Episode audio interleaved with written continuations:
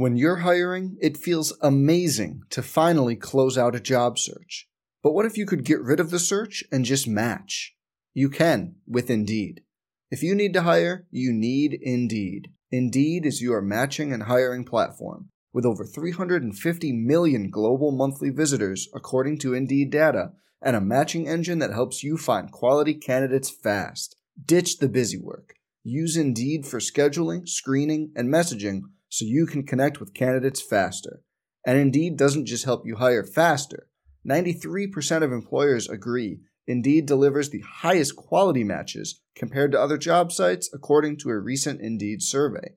Leveraging over 140 million qualifications and preferences every day, Indeed's matching engine is constantly learning from your preferences. So the more you use Indeed, the better it gets. Join more than 3.5 million businesses worldwide that use Indeed to hire great talent fast.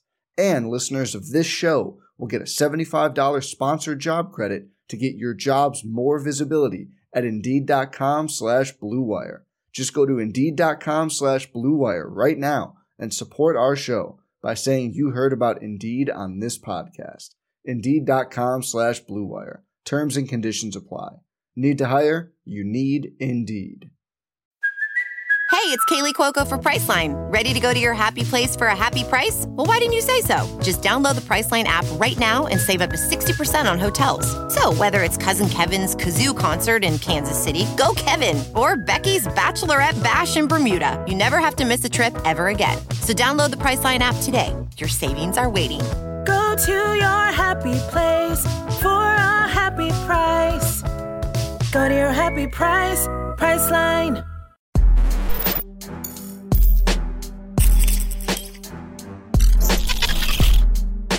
College football nerds, we're here talking Alabama and Arkansas. Josh is getting nerdy with me too, and I want to give you some homework and some reminders, and we're going to just jump right into it. First, homework in the comments, as usual. We've been doing this for years. Give us your score prediction. We're happy for you to tell us how crazy we were. Arkansas fans got at Josh last week to tell him how crazy he was, and he was kind of right. Um, and also, we're just going to plug the live show. We do a live show every Saturday night, 10 p.m. Eastern, 9 Central. Um, it's it's actually a lot of fun. It's one of the things that we love doing the most on this show. We do a live top 10. Um, we talk about the games that are going on right then and uh, you can check out the, the, you know obviously the replay of that on our youtube channel or in podcast form. Um, all right josh let's get going on this one. Uh, the last time we talked was really about alabama was you know on the live show this weekend but a week before two weeks before after the texas game um, i kind of had some comments about bill o'brien's offense. Um, against vanderbilt and arkansas fans before you roll your eyes against vanderbilt I was pretty impressed by what I saw. Went back and reviewed that game today. Um, Josh, just get into it a little bit for maybe people who don't know the things that were plaguing Alabama, maybe against Texas or some parts last year that we saw in the game Saturday against Vanderbilt that sh- should show signs of encouragement if you're an Alabama fan. I think the biggest thing that should be a sign of encouragement is that the offense was actually operating on rhythm. Uh, even in the early games like Louisiana Monroe or Utah State, I felt like Alabama's offensive production came a little bit out of rhythm, meaning Bryce Young was kind of creating more than he should. They had pressures even in their opener, certainly had a lot of pressures against Texas. And a lot of it was due to confusion. It was due to timing issues with receivers, due to receivers not breaking off routes properly or making correct checks. So if a guy's coming in a corner blitz, a lot of times the receiver is supposed to adjust his route, and he wouldn't do that. So that means Bryce Young gets the pressure without the release valve, stuff like that. Uh, but the biggest thing that really struck me in that Vanderbilt game is that the ball came out on time with authority to his receivers, and I really hadn't seen that from Bryce Young. I, and there were a lot of stats that got thrown up, um, and I think it was I think Bryce Young had been one of eight on passes over 15 yards in the air going into the Vanderbilt game, and he started it was like four, four, or five of five or something like that in that game. And look, Vanderbilt is not a good team; they're a bad defensive team, but they're still a couple notches better than Louisiana Monroe or Utah State, more than likely. And so it says something that they played a lot better against Vanderbilt than they did those teams. So the biggest thing to me was just rhythm and consistency. And we talk a lot about how even when you have talent disparities, if you're not cohesive as an offense or a defense, you tend to play poorly. It's kind of the nature of football, it's sort of a weird aspect of it. And Alabama had not been there. Um, so that kind of, in my view, turned the page a little bit. And I'll, I'll throw out one of the statistics that I had uh, that I mentioned in our live show. Alabama already had some things going for them. I mean, in terms of running the ball, just off the bat, they were first in the country at about seven and a half yards per carry going into last week. So some things were operating, but the passing game, however you want to look at it statistically, they had a couple six and a half yard per attempt games, a couple of them, and they just really, really took another step forward. So that's that's the biggest thing. Even against air, they weren't looking great, if you want to think of it that way. And they looked like they were operating correctly. And if they can operate correctly and take advantage of opportunities given to them through the air, suddenly that offense gets tremendously more dangerous. Yeah, and look, Arkansas, if they wanted to score 45 points or 55 points, whatever the final score was against Vanderbilt, they they could. Like that, I'm not saying that that that point total is some special thing. Vanderbilt's got a pretty good offense, I think, especially a wide receiver. I don't think they have a good defense. is is bad. Um, the thing to me that I noticed that I mentioned in the live show is they were doing a lot of stuff that was non-standard for Alabama. Like they didn't score those points running their normal offense. They scored their points running the offense or, or calling plays that they were really working on. Um, a lot of empty sets, a lot of a lot of RPO RPO calls in the past. Nick Saban said so. From that standpoint, I think there's a lot of encouraging things because if they're working on the things they're bad at, I think we're going to see more of a more comfortable and normally called offense against Arkansas, which I think is going to lead to a good amount of points. Now, on the flip side, um, Arkansas's offense is what I was hoping was going to carry them this year because you and I both have sort of had concerns for a couple years now on that defense. I think they've got some good players. They got some good pieces, especially Drew Sanders is showing out this year. They, they can be disruptive, but they can also give up some points and yards. And I don't know that the Arkansas A&M game was a huge indictment on that defense, but I do think that we're in some territory where Josh for Arkansas to be that top 10 team this year, didn't they need to kind of be like an Ole Miss of prior years where they might win a game 55-45? And does that give you a little concern about who they might be this year if they're not the team that can put the points on the board, but might be the team that will give up the points on the board? Yeah, I think that's sort of the short version of it. Um, Arkansas defensively plays physical football, but we talked about this a lot uh, regard to last season that they are they are not a great defense, and the pass defense in particular is not very good. What I see a lot from them is when they're playing downhill, they're pretty solid. They've got guys that can strike, particularly a linebacker with Sanders and Pool. I mean, they can hit and they can thump, and if they're filling lanes, they're good and they can find the lanes and hit them.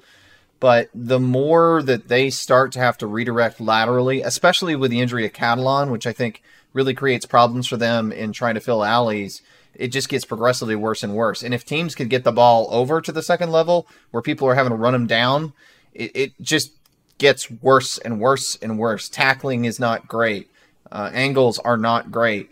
And so you do have to score a lot of points. But, you know, to your point there, like that South Carolina game, which was 44 30, and Arkansas kind of came on really late in the game and blew it open.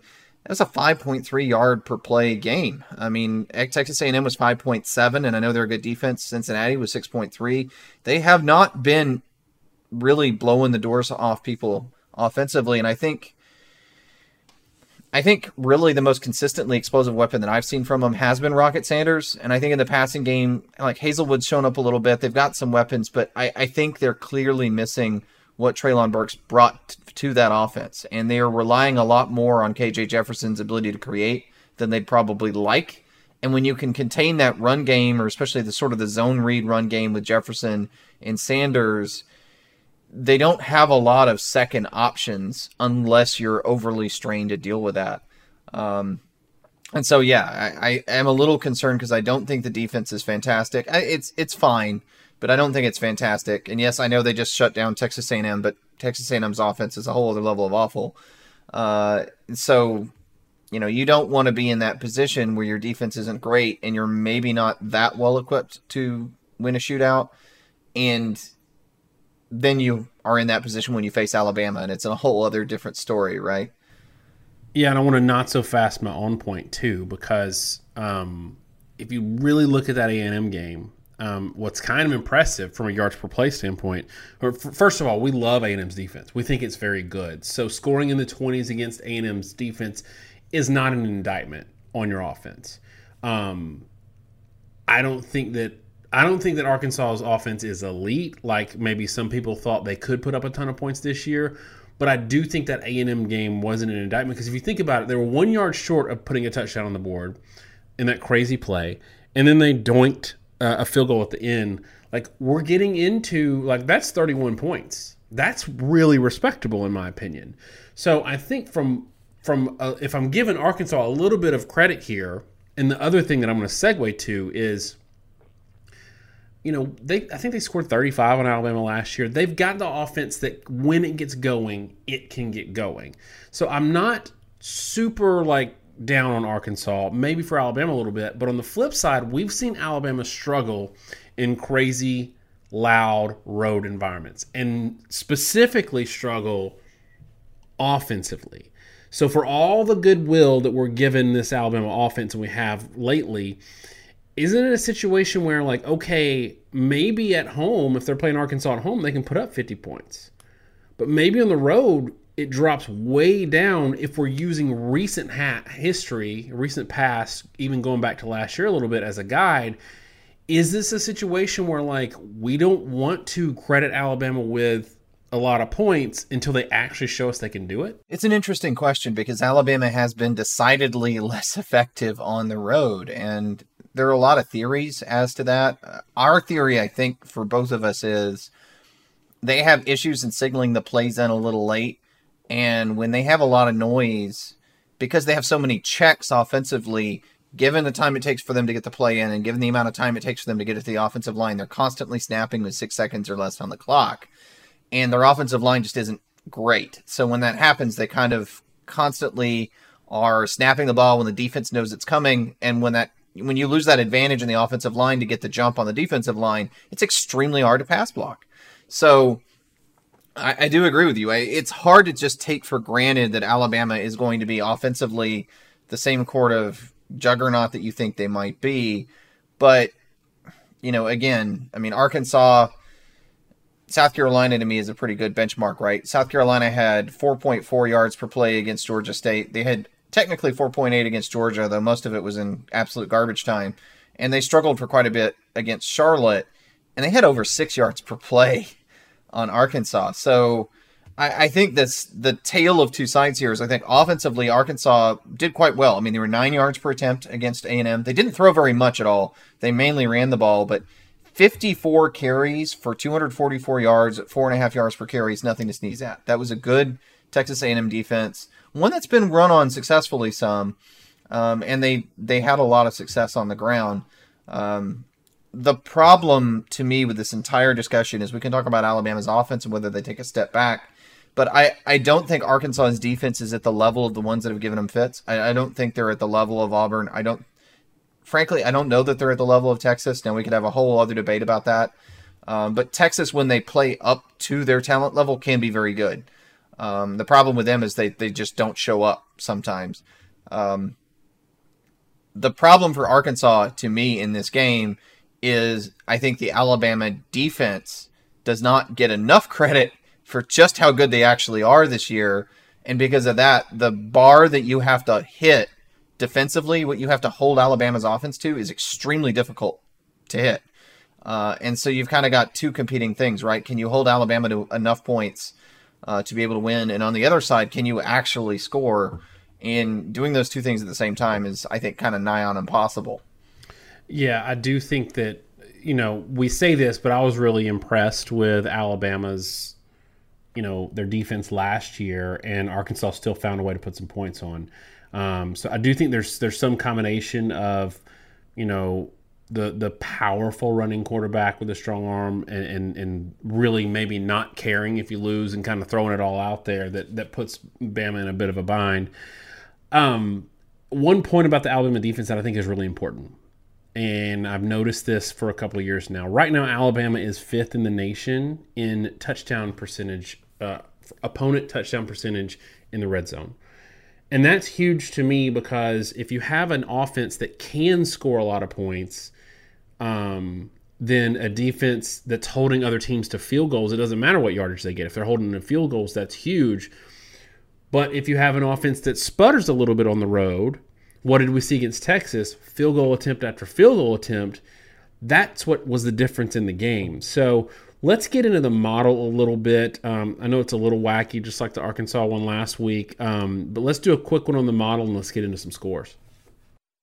Yeah, so the model this week, uh, for those that don't know, our model is a per play model, basically creates a sort of a description of your team, a description of the other team, makes them face off in a matchup centric way. So team A may beat team B, team B may beat C, C may beat A, the way our model works. It's not just a straight power rating or something like that. That's why we don't do a team ranking 1 through 130. And then based off how the the game is expected to go, our model basically looks at your past history as a football team and creates a scoring model through sort of a basically a machine learning concept and f- kind of plugs in the data for both teams and spits out a score. This was a wonky game to run into the model because Arkansas actually has an inverted curve. And what I mean by that is that Arkansas has scored more points when they had fewer yardage. Uh, if you look through their, their history, their highest uh, yard per play in FBS competition, we, we don't consider FCS games because that data doesn't really work. Um, was Cincinnati, and they had 6.3 yards per play. In South Carolina, Arkansas actually only had 5.3 yards per play in that game. They got all their yard, their points at the end of the game. Until then, they'd actually kind of sputtered off and on. And so, because you have the situation where you scored more where there's fewer yardage, our model just takes everything at face value. And so it says, well, I guess they do better when there's fewer yards. There have been a couple instances where we've seen that, and it weirdly actually ended up being accurate. Daniel, I don't know if you remember uh, several years ago, South Carolina, when they had Deebo Samuel, had this weird thing where they were scoring more points with low yardage, and there was this strange floor.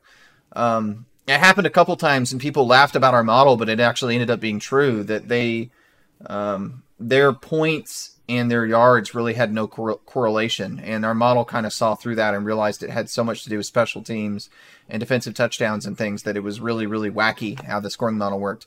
But what I did in this one is I just sort of tweaked it and I basically forced Arkansas's curve to go right side up by by putting a data point to say, without affecting any other statistic other than that model and that curve, if Arkansas doesn't score any point or doesn't gain any yardage, they're not going to score any points. And I basically anchored it low. So with that in mind, um, the yardage prediction, which I did not futz with at all, is about eight yards per play for Alabama and about three and a half for Arkansas. And that right there should tell you the whole story. Anytime a team is over six yards per play, they're generally doing whatever they want. Again, uh, the higher mar- watermark for Arkansas this year was Cincinnati at 6.3, and Alabama is 1.7 yards per play above that. I mean, eight yards per play is just crazy. And on the other side of the ball, Arkansas is only expected to get about three and a half yards per play. And the biggest problem is in college football, you can shut down the run. We often see teams that are dominant against the run, and Alabama is at that point. Right now, they are holding teams to 43% of their rushing averages. That is, I am fairly certain, the lowest number our model has ever recorded. We have seen teams in the 50s at the end of the year. Georgia was at that level. Uh, Alabama in 2016 was at that level. I think Clemson in 2018 was around that level in the 50s. I do not believe I've ever seen the number in the low 40s. So this should be the. It, we're only a few games into the season, but this is the highest rated rush defense our model has ever tracked. And then Alabama's pass defense is actually 73% of opponent passing averages. They had a bad quarter against uh, Texas. A lot of that gets attributed to Ewers, which is one one side that's a little uh, screwy too because we don't know how good Texas really would be, and Texas probably looks worse than they should compared to the production they got against Alabama because they haven't had the benefit of Ewers in some of the later games.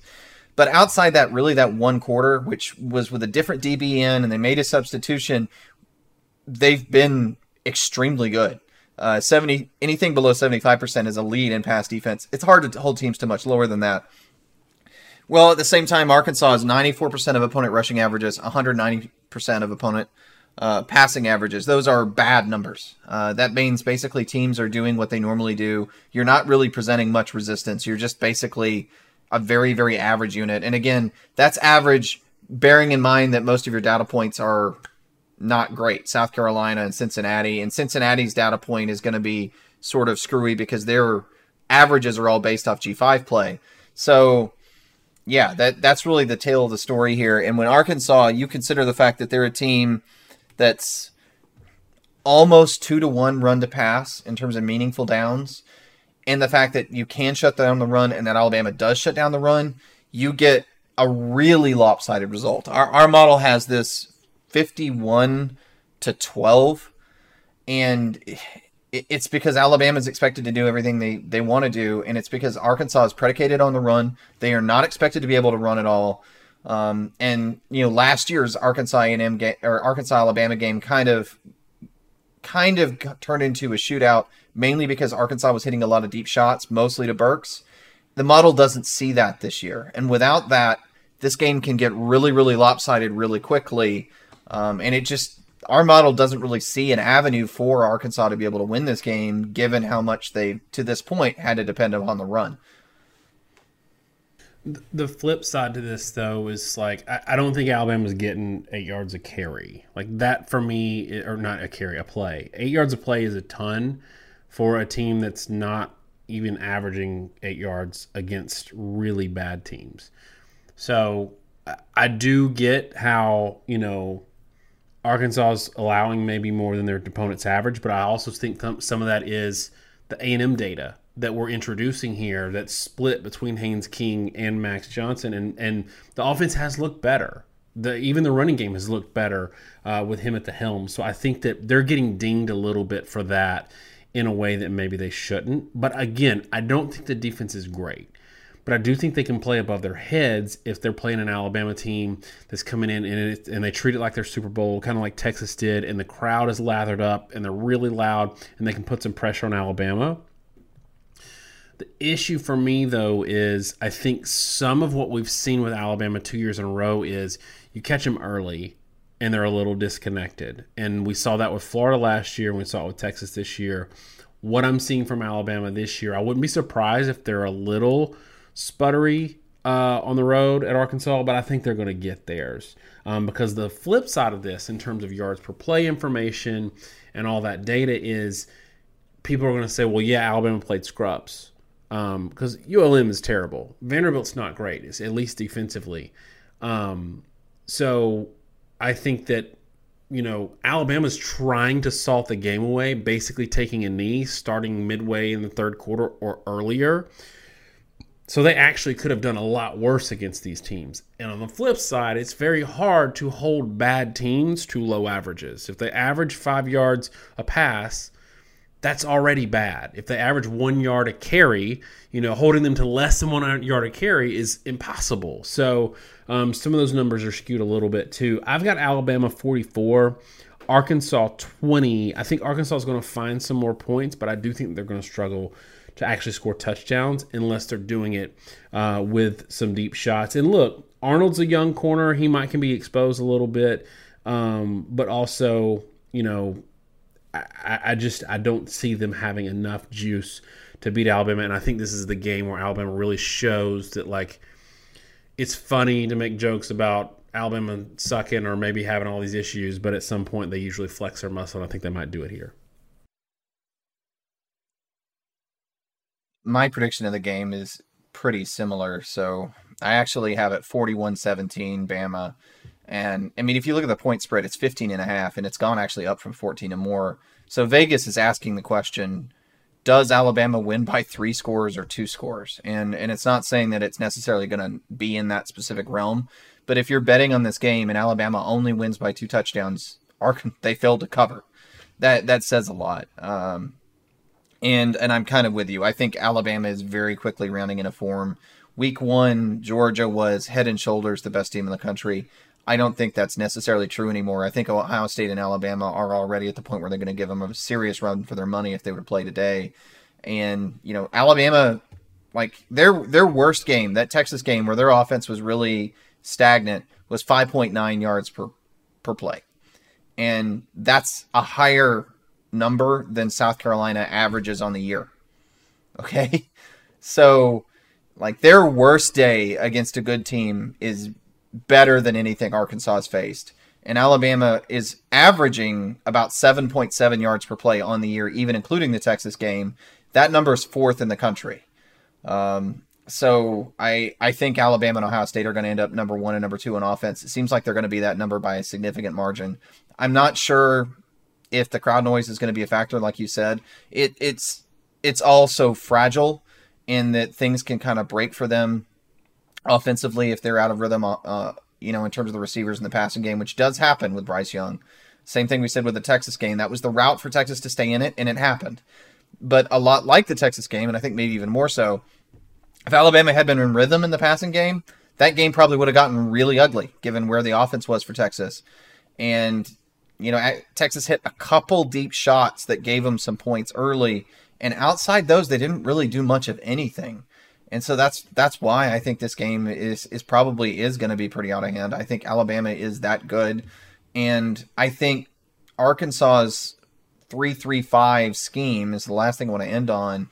Is going to run into some significant problems because Alabama's offensive line is not great, but Arkansas doesn't really rely on as many big defenders at the line of scrimmage as other teams do. They walk Drew Sanders up a lot and rush him but I'm not sure that's going to be as effective as like Texas that had at all times two guys that were high level talents. Texas has a really good defensive line. That's the strength of their football team that were getting interior pressure. It's it's hard to do that when you're a little bit undersized, which Arkansas is. And given that again, Alabama is the top rated rush team in the country, very quietly, that's a problem for a 335, just like we saw last year with Ole Miss and we saw it with Cincinnati. And Arkansas, I think last season really played by being very aggressive to try to stop the run and got burned over the top. I could see them trying to do the same thing. And they could give up just as many yards and just as many points this year. The difference is, I think Alabama's defense is in a much better place than they were, and I don't think Arkansas's offense is quite as good as they were. Um, so you can see sort of a similar game in my view, but without Arkansas being able to score to keep up. And this could kind of get out of hand very much in the way the last Alabama and Arkansas game did last year, where Arkansas just barely kind of kept hitting those big shots, and it was always right on the cusp. It felt like of, Arca- of Alabama pulling away. My prediction is that this year that probably does happen. Um, but we'll have to see. I, we still haven't seen Alabama put together a big game against a really good opponent. I get it but we're also four games into the season, and Alabama only has one game where the offense wasn't eight yards per play. So it's not crazy to think that they're going to be really on fire again. And if that happens, I think the uh, the paradigm for Arkansas and for Alabama is going to shift dramatically. Probably somewhat fairly for Alabama, but I think very unfairly for Arkansas because I, I think people just have that Texas game in their mind.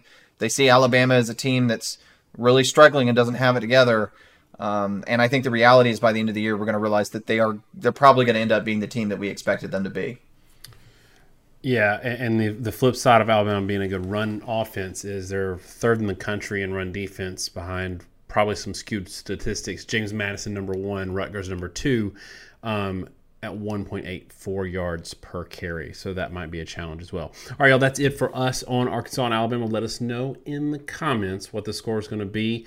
Um, and, and let us know what you think about Alabama on the road. Are those woes going to continue? Are they still going to be herky jerky? Or do you think they're going to sort it out on the road against Arkansas? Thanks so much, y'all. Have a great week. God bless. Some people just know the best rate for you is a rate based on you with Allstate. One based on the driver who treats the highway like a racetrack and the shoulder like a passing lane. Why pay a rate based on anyone else? Get one based on you with DriveWise from Allstate. Not available in Alaska or California, subject to terms and conditions. Rates are determined by several factors, which vary by state. In some states, participation in DriveWise allows Allstate to use your driving data for purposes of rating. While in some states, your rate could increase with high risk driving, generally, safer drivers will save with DriveWise. Allstate Fire and Casualty Insurance Company and affiliates, Northbrook, Illinois. College football nerds here talking Clemson and NC State. Big ranked matchup in the ACC this weekend, and it's been a minute since we talked Clemson or NC State, Josh. So we're going to do it right now. I got Josh with me. We're going to get nerdy. We got a computer model coming later. We're going to do a little touch on maybe that Wake Forest game because that was a crazy one. We didn't get didn't get to talk about it a lot in our live show, which is a segue uh, to discuss that we have a live show every Saturday. We will be talking live at 10 p.m. Eastern this Saturday, and you can check it out. The one we just did on our podcast. I, it was awesome, if I do say so myself, Josh. Let us know in the comments what you think the score is going to be, and we'll get down there and mix it up with you. All right, just got a stat for you. I want to get it right. It's a little tricky to think about, but NC State has played East Carolina, Charleston Southern, Texas Tech, and UConn. Those four teams have played four teams each, so 16 games out there to judge statistically.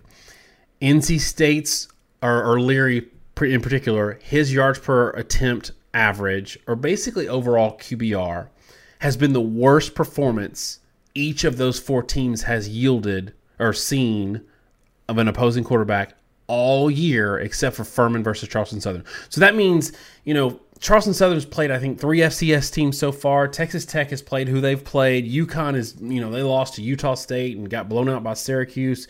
East Carolina's played some bad teams, FCS schools. We've got FCS teams and bad G5s doing better offensively, at least in the passing game, than NC State's done at all this year. So, Josh, is that cause for concern, and do we just shut it down right there, or is there more to talk about? Yeah, so all the NC State fans, thanks for tuning in. Uh, be sure to like and subscribe before you leave the video. Uh, no, I, I, I do think it's cause for concern, and I think NC State fans know that it's cause for concern. And when I went back and tried to watch tape to prep for this preview, um, the thing that stuck out to me a lot was that the offense was not in rhythm. And I really, I heavily attribute it to changes in the offensive line. I mean, they lose the number six pick in the draft at left tackle, and you can tell. And even though they haven't given up a ton of sacks, I think five sacks in the season, the number of pressures, the amount that Leary's having to be moved in the pocket, I think is really affecting the offensive rhythm of this team. I'm actually pretty high on Leary as a quarterback. He's a bit streaky, but when when he's in rhythm, I think he's one of the better passers out there. I think he can make some throws that a lot of guys can't make. They haven't been in rhythm. And so, yeah, I think there's great cause for concern.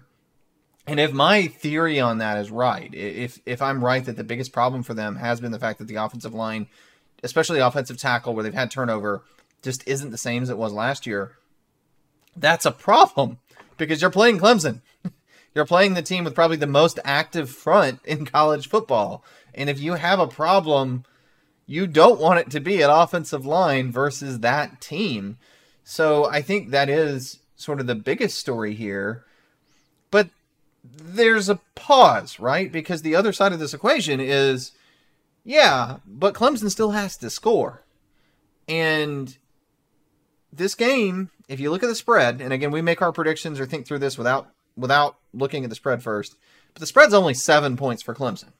So this game is set to be a competitive game. And while Vegas does think Clemson is likely to win, seven point game is more like 60 40 in Vegas's eyes. I think that's about, about where a seven point game comes out from a percentage standpoint. So Vegas does think that NC State has a very realistic chance to win this game. And so the thing you got to think through past all this is okay, well, if NC State's passing game isn't in rhythm and they have maybe issues in the offensive line, or maybe not, there's probably NC State fans that'll disagree with me, but that was just my take. Why is this game so close? And I think to me, that's the interesting point of discussion. What what is it that keeps NC State in this game? What is it that makes it competitive, knowing that they have some areas that are probably going to be serious problems? I was encouraged by Clemson's ability to score against Wake but I'm also concerned. Like, I don't want to read too much into it because Wake's defense is atrocious. Atrocious. Like the they gave up 25 to Vanderbilt, and it was a legit 25. It wasn't like they scored 25 points in against all the scrubs. And that Vanderbilt team barely crossed the 50 against Alabama. Um, so there, everything we saw Saturday is to be taken with a grain of salt. But I did feel like I saw some growth from DJU. I really do feel like that. The the concern I have, Josh, is we don't know about the secondary. Like we don't know about the the injuries and, and the the missing pieces that Clemson had because you know We've been giving Clemson a lot of love on their defense last year and this year, in spite of having offensive concerns and sputtering. But man, if they're missing a lot of pieces, the kind of pieces that gave up all those points to Wake on Saturday, that might be what the doctor ordered for a struggling offense at NC State.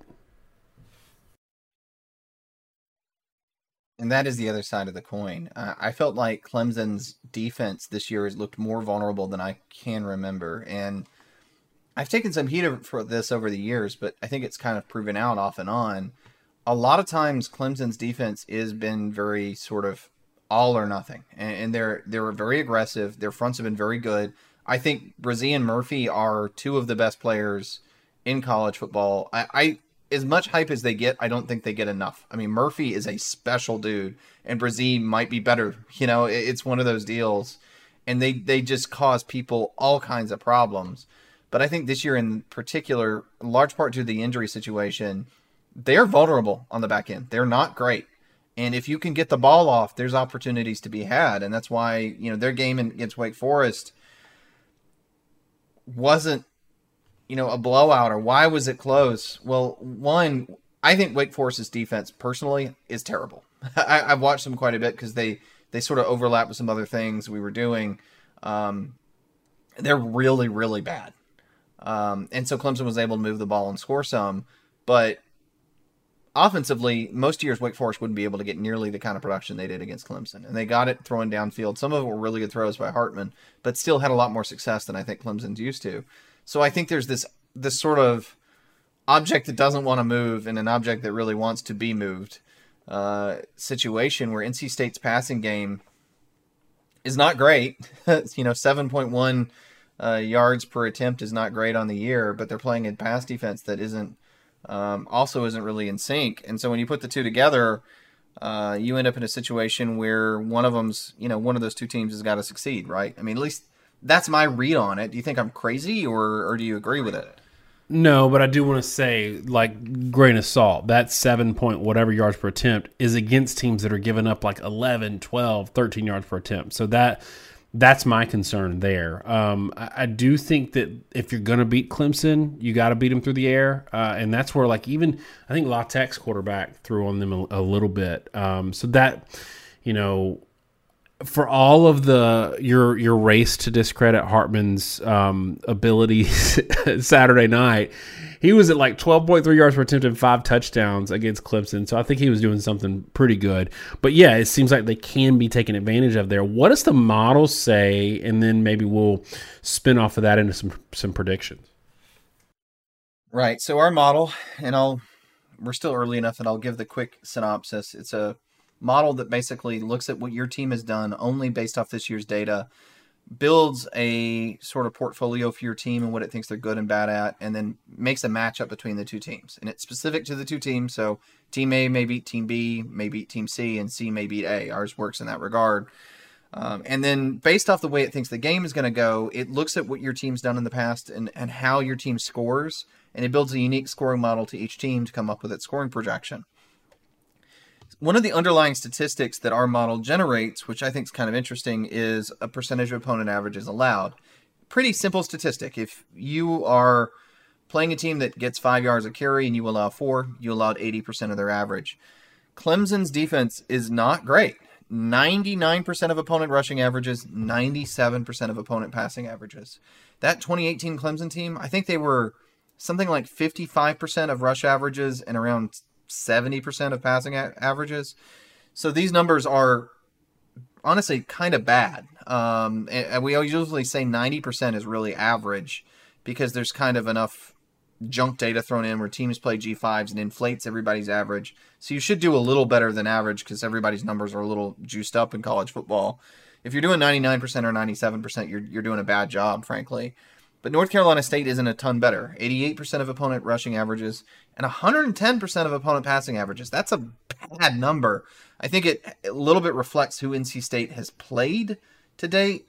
Um, but, you know, it's, it's still rough. Uh, and, and, when you go through and you look at the the game log, right, it it doesn't look nearly that bad. Uh, I mean, they're only allowing 4.9 yards per attempt uh, on the season. So it's hard to complain too much, but the trick really is the fact that the uh, the opponents are playing are are just that so subpar that it, it doesn't really uh, doesn't really kick into effect. And again, I'll note the FCS data gets thrown out in that. Um, so what's the final score projection, right? And and ours has it 47-29. I'll say I don't really agree with the model in this one, and this is where we're in a situation where there's only three meaningful games for both teams. Um, but I think the key here is that it has Clemson at about 6.3 yards per play and North Carolina State about 5.3. I think that's the stat you should pay more attention to uh, if you're trying to project off it. And that's where I think you can maybe draw some more meaningful comparisons. For NC State, 5.3 yards per play is about the same as they had against East Carolina. And that's a game where NC State scored 21 points. And for Clemson, uh, as I quickly pull this up, 6.3 yards per play is about the same, about the same they had against Furman, where they scored about 35 points. So if you want to make a more fair model in that regard, maybe 35 21 is kind of where the model is saying. Uh, I think it's it's just a little overinflated due to playing lower levels of competition that's increasing scoring. But I will I will add one stat as we break out of this, and I'll let you sort of give your reaction to the model. The thing that I found interesting when I was plugging in data and looking into this, right now, NC State, in terms of yards per attempt, right? NC State is the better pass defense, and Clemson is the better passing offense. And at the beginning of the year, you were to give the statistic that NC State was going to be the better pass defense and Clemson was going to be the better rated pass offense. I think most people would have laughed your channel off of YouTube. But that's the reality we're at right now, and that's frankly why this model is so screwy. Yeah, and I think that's why it's important to know, and we don't know, and we won't won't, won't know tonight, um, where Clemson's health on the defense is, and if they're getting those pieces back. And honestly, if maybe some of it is just who they are, because sometimes you know we saw this with Georgia last year, even though they won the national championship there's a lot of like this baked in crutch that if somebody's out, then you can blame any lack of elite performance on that player being out. And when they get back, you know, we're going to be elite again. Um, I think that Clemson's defense has slipped a little bit. I still think it's pretty good. Um, and I've got some real concerns about NC State's offense right now. So I'm going 26 Clemson, 20 NC State. So that is just under Vegas's prediction. Um, tell me what you got. I've got NC. I've got Clemson 24-21. Um, and I'm kind of in the same boat. I think this is going to be an ugly game, and I actually think this game is going to resemble. You got an analog for that? Yeah, I, do have an analog for it. I think this game is going to be an ugly game, and I think it's going to resemble a lot of ways the A&M Arkansas game. And may, maybe not. I'm not saying it's going to match it play for play, but Arkansas moved the ball in these big chunks. They threw the ball and had some big explosives where A&M's defense got a little confused. And, and but uh, the trick was A&M was either sort of stuffing them cold or allowing a big play. And on the other side, Arkansas just or Texas A&M sort of just chipped away at Arkansas the whole game. And a lot like that game, I, I think what's going to happen is NC State's going to hit some plays and score some points. But I think negative plays for NC State are going to add up to the point where it gives Clemson the win. Now, Clemson has impact players offensively and defensively a lot like A&M did that I think NC State's going to struggle to match. And I think they're going to generate some negative plays uh, when they're on defense. And I think they're going to generate some positive plays on offense because they do have talent. I am high on Shipley. I think their running game, and again, we didn't talk about this earlier. Clemson's offense is playing a lot better. Um, right now, Clemson's uh, Clemson's passing average, you know, it's not great. It's about 7.6 yards per attempt. But let's be clear, in 2021, Clemson did not have seven yards per attempt until the fifth game of the year. So they're already off to a much better start than they were last year. They're not fantastic, but they're much more solid. I think sneakily solid. So I think they're going to keep the ball moving. I think they're going to get some plays, um, you know, maybe some chunk plays in there, and it, it's it's going to be a low scoring, ugly game. I think either team could win it. I think Vegas is indicating either team could win it. Um, and I think it could be a lot like that A&M Arkansas game. Could be a really excited one to match, uh, excited one to watch. So it's definitely a game that I'm looking forward to on Saturday. All right, y'all. That's it for our quick one on Clemson and NC State. Notice Clemson fans, give me some love in the comments because I call you Clemson, and Josh is still calling you Clemson, and I'm going to give him hell about it every week. Um, Let us know what you think the score is going to be, and uh, check out the live show Saturday night. Thanks so much, y'all. Have a great week. God bless. Football nerds here talking to Baylor and Oklahoma State. Huge Big 12 matchup. And Josh, we just had a discussion on our live show.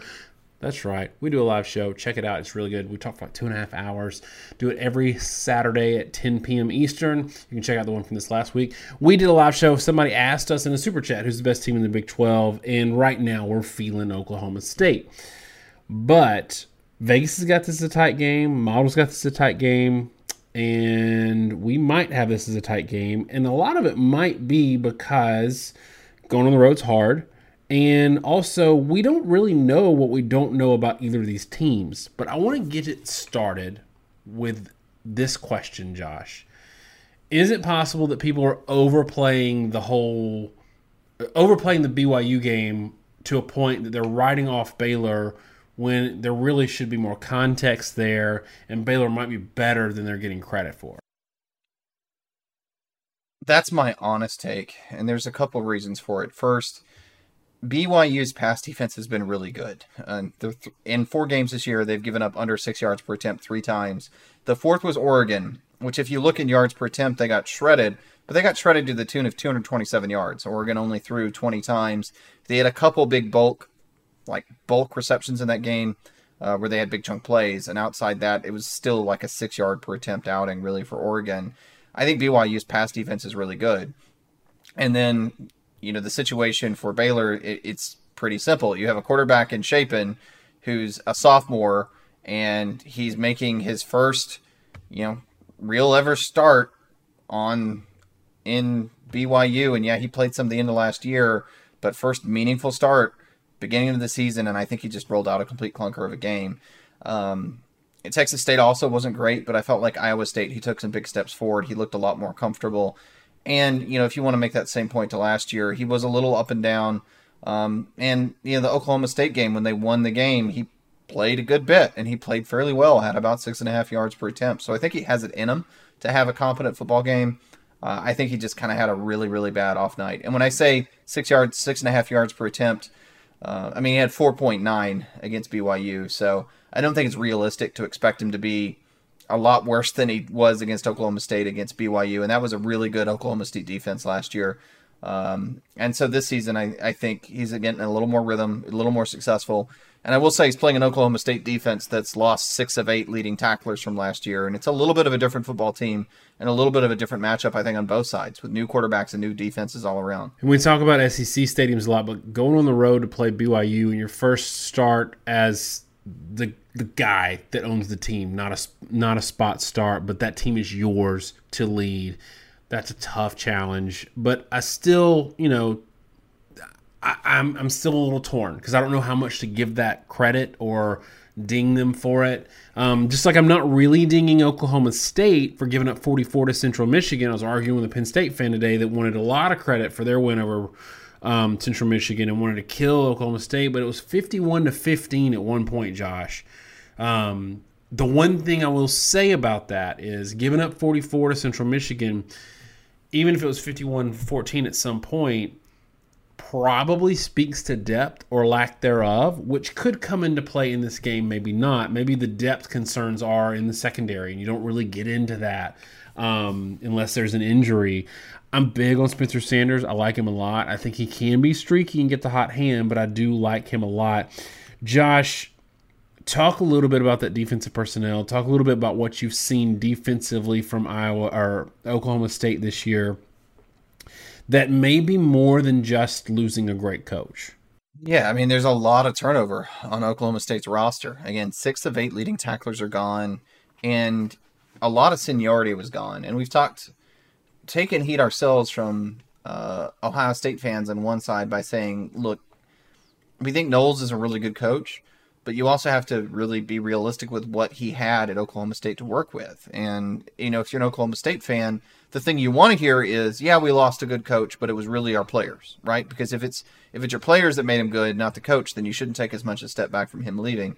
In his case, I think he was good. I think he made use of his talent. But when you've got a boatload of super seniors and they you're able to run a defense that I think was a lot more complicated than what most college defenses are able to run, gives you a lot of advantages. Um, And I think Oklahoma State did take a pretty significant step back. Uh, and, you know, when I looked at their performances this year, I wasn't necessarily wowed. Um, and, you know, the, the Arizona State game is the one I focused on the most. Arizona State is a pretty incompetent football team. Uh, Emory Jones was really terrible in that game.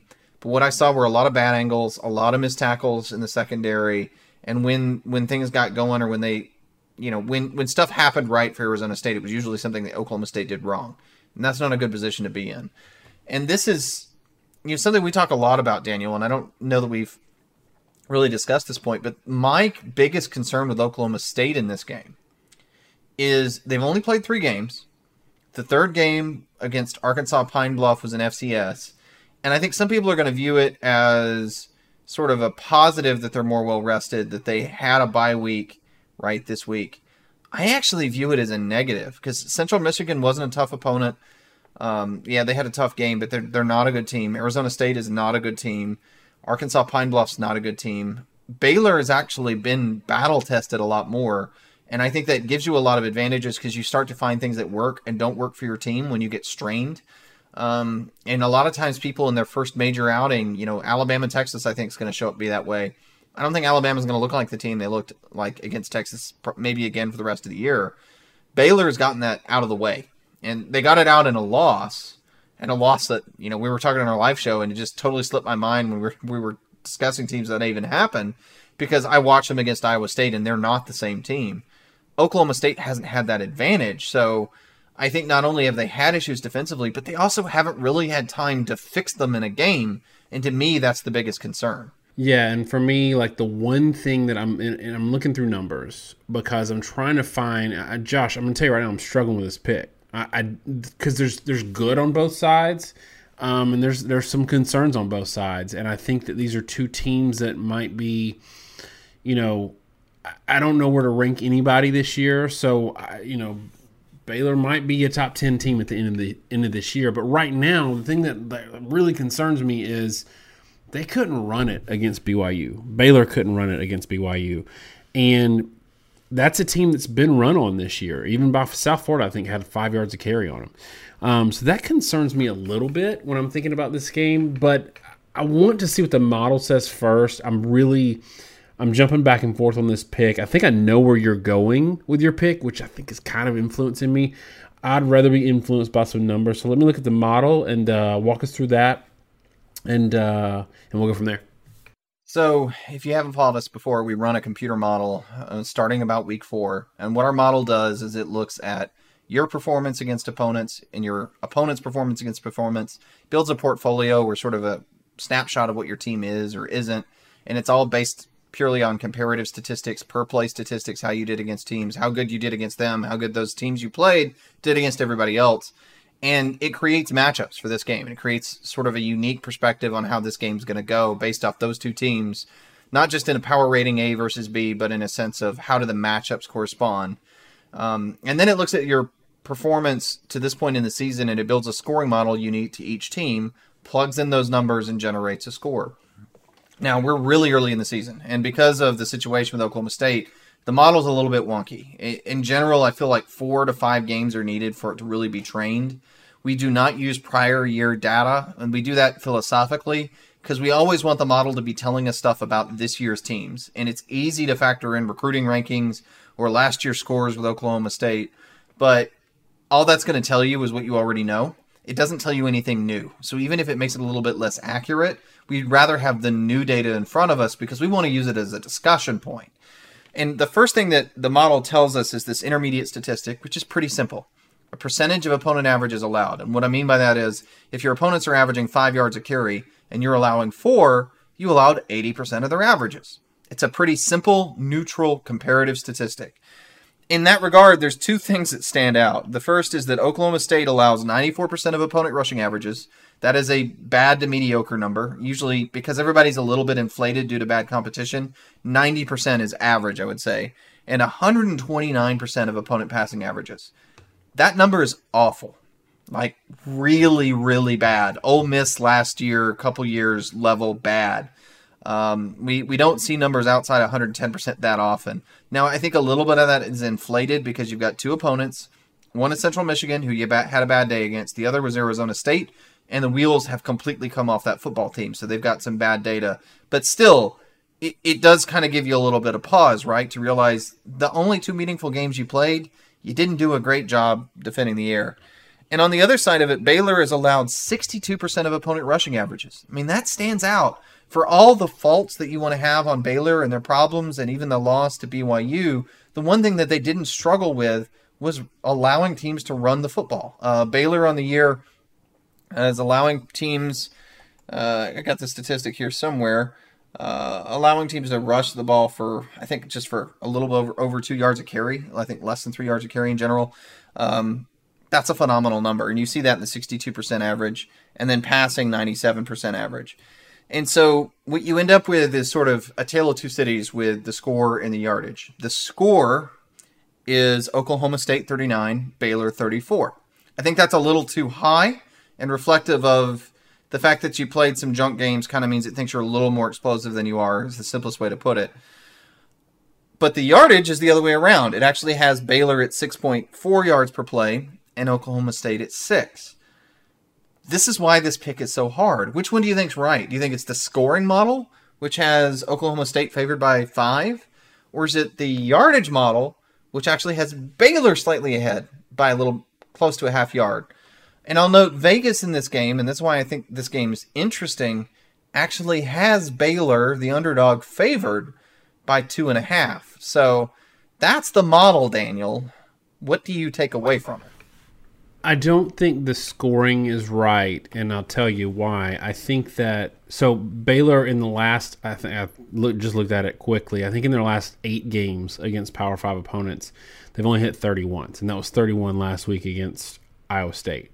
Um, so I, I think that this game's going to be in the 20s, which means it's a coin flip kind of game. I don't know that the 129 is super accurate since some of the a lot of the Central Michigan yardage and points happened after it was scrub time. Um, so I'm really looking at this rush D, and that 94%, 62% is standing out to me and it's a home team situation. Um, if this was on, the road, I'm picking Oklahoma State, but since it's at home, I'm going with Baylor, 24 to 20. Tell me what you got. So, I actually also had Baylor 24 21. This is a tough game to pick. I, I think this is a game that could go either way. There's so many variables in play. Shapen has not necessarily been consistent in quarterback. Spencer Sanders has not been consistent at quarterback in his whole career. My takeaway from a more analytical perspective is I think Baylor's run defense gives them some advantages. The fact that they've got Ika inside, they can stuff the inside run, makes it easier to deal with Sanders, makes it a lot easier actually to deal with uh, Oklahoma State's tempo. That seems sort of counterintuitive, right? That Oklahoma State is a high tempo team, and you think having big guys inside doesn't really matter that much because they get worn out, come off the field. And that is somewhat true. But when you have that ability to be big and to stop the run, it takes away the this sort of inside dive play that teams like to run a lot that kind of keeps the chains moving and creates this constant flow of momentum, sort of a waterfall with tempo. And when you don't have that and you're just throwing the ball a lot, um, then you have more negative plays, you get more stops, and I think that's going to cause Oklahoma State to be pretty herky jerky. I I don't think the better quarterback necessarily is going to win the game. I mean, I think Shapen can probably underperform relative to Sanders and still win. Um, but I do think the game is probably going to hinge a lot on what version of Spencer Sanders you get and how well they do play. Uh, I think it's going to hinge a lot on what Oklahoma State's defense looks like. And frankly, right now, I don't think we really know. Uh, but I will say the Baylor team that came out against Iowa State, and if they play to the level they did against Iowa State, I feel like Baylor's probably going to win. If Baylor reverts to the what the team that played BYU, I think they're certainly going to lose. Um, I'm my projections just sort of based off hedging that the most recent game is the best example. If you want to argue that's not true, I've got no problem with you.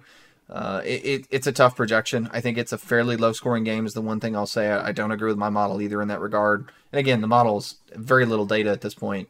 and so yeah, I mean it's an interesting one. I think I think Baylor probably got unfairly written off after the BYU loss that I think was is probably going to turn out to be kind of a weird one-off game.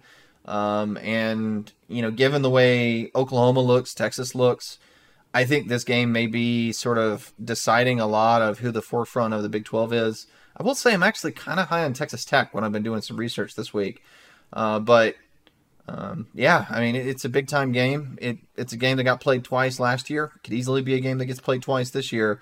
Uh, and I'll certainly be tuning in to watch.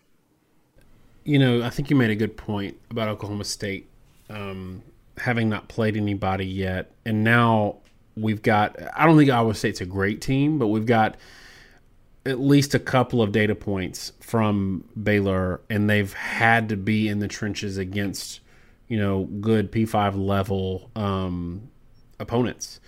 And we saw this with Michigan playing Maryland this weekend. Like Michigan was a little shocked early on. They were super sleepy in the first half, and they had played nobody. Like, you know, even like Central Michigan is probably 30 to 40 points better than any of the three teams that Michigan's played this year. So that's a little bit of an egregious example. But you could see that they were sleepy. And we've talked about that before with elite teams. When they don't play a tough schedule, there's a chance they can either come in super healthy and ready to go, or they can come in a little sleepy.